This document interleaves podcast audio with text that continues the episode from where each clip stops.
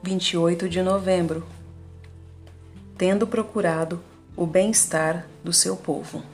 Esther 10, 3. Mordecai era um verdadeiro patriota e, portanto, tendo sido exaltado à posição mais alta sob Assuerro, ele usou sua eminência para promover a prosperidade de Israel.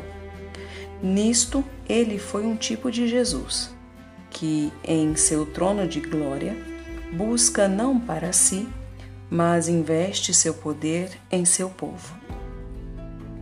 E seria bom se todo cristão fosse um Mordecai para a igreja, lutando conforme sua habilidade para a prosperidade dela. Alguns são colocados em postos de riqueza, em influência, que esses honrem o seu Senhor nos altos lugares da terra e testemunhem de Jesus diante de grandes homens. Outros têm o que é muito melhor, a saber, a comunhão íntima com o Rei dos Reis. Que eles supliquem diariamente pelos fracos do povo do Senhor, pelos que duvidam, que são tentados e pelos desconsolados. Resultará em honra para si se muito intercederem por aqueles que estão em trevas e não ousam aproximar-se do trono de misericórdia.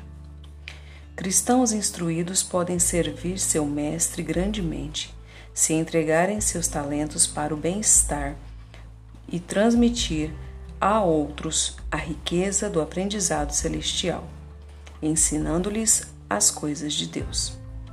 No mínimo, nosso Israel pode, pelo menos, buscar o bem-estar do povo de Deus.